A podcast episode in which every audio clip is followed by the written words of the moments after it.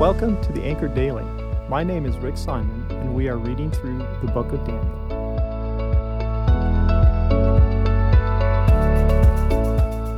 Webster defines the word testimony as a public profession or declaration of faith. Today we're reviewing chapter 4 of Daniel, which is in fact the testimony of King Nebuchadnezzar, a Babylonian king. This is the same king who years earlier led the Babylonian invasion of the Israelites captured Jerusalem, destroyed the temple, and hauled the exiles, including Daniel, back to Babylon with him. Now, this king has, in effect, written a memo addressed to the entire world, praising God.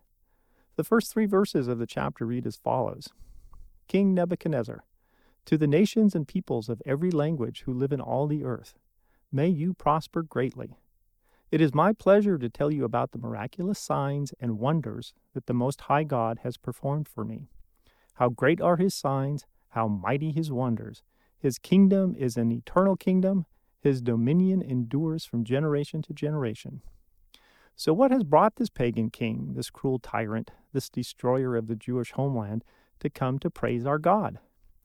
Nebuchadnezzar was known as a brilliant general as well as a great builder. He is credited with the construction of the Hanging Gardens of Babylon, one of the wonders of the ancient world. He was the ruler of the world in his day. You may be wondering how many chapters of the Bible were written by foreigners or by pagan kings. This would be the only one. It's a great demonstration of the power of God, how he can change anyone's heart, even the most powerful ruler in the world. The king had a dream that created fear in him, and so he sought an interpretation for it. None of his magicians or other wise men in his court could interpret the dream, so Daniel, who had successfully interpreted Nebuchadnezzar's previous dream, was brought before him.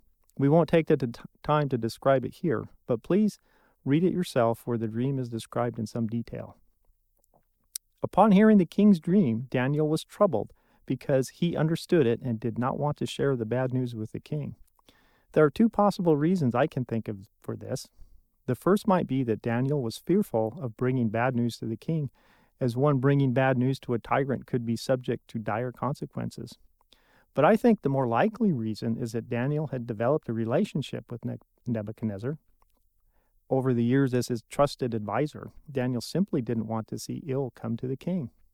In any event, Daniel faithfully served as God's messenger and provided the dream's interpretation which was that Nebuchadnezzar would lose his throne for a period of seven years and would live amongst the wild animals eating grass.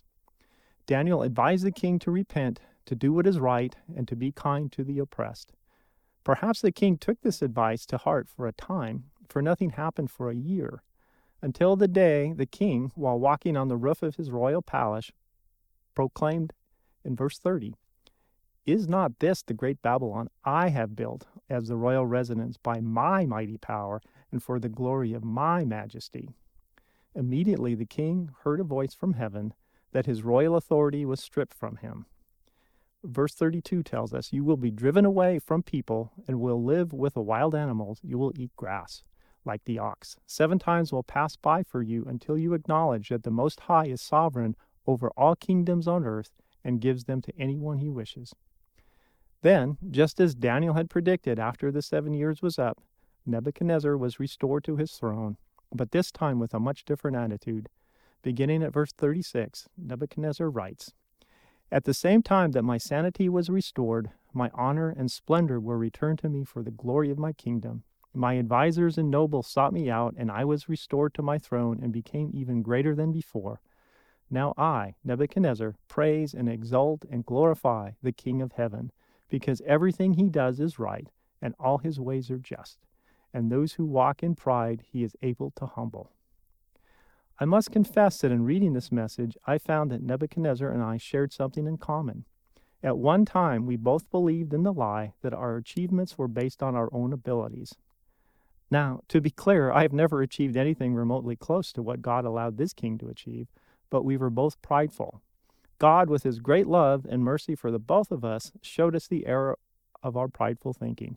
For Nebuchadnezzar, he had to live in the wild for seven years. For myself, God used the circumstances of my life for a season to demonstrate to me that I am not in control. He is. There's a lesson here for all of us. If you are like Nebuchadnezzar and think that you are the master of your destiny, recognize that God won't let you live with that bad thinking for long. He will humble you. Scripture tells us that pride goes before a fall. The certainty is that a fall is coming. You just won't know when or how. Far better to recognize God's sovereignty. In his first chapter, James tells us, Don't be deceived, my dear brothers and sisters. Every good and perfect gift is from above, coming down from the Father of the heavenly lights. Far better to recognize that our abilities, our intelligence, our circumstances, and our opportunities all come from God. Thank Him and glorify Him for the blessings that He has given us. Recognize that God is in control of everything and He can direct our lives much better than we can do it ourselves.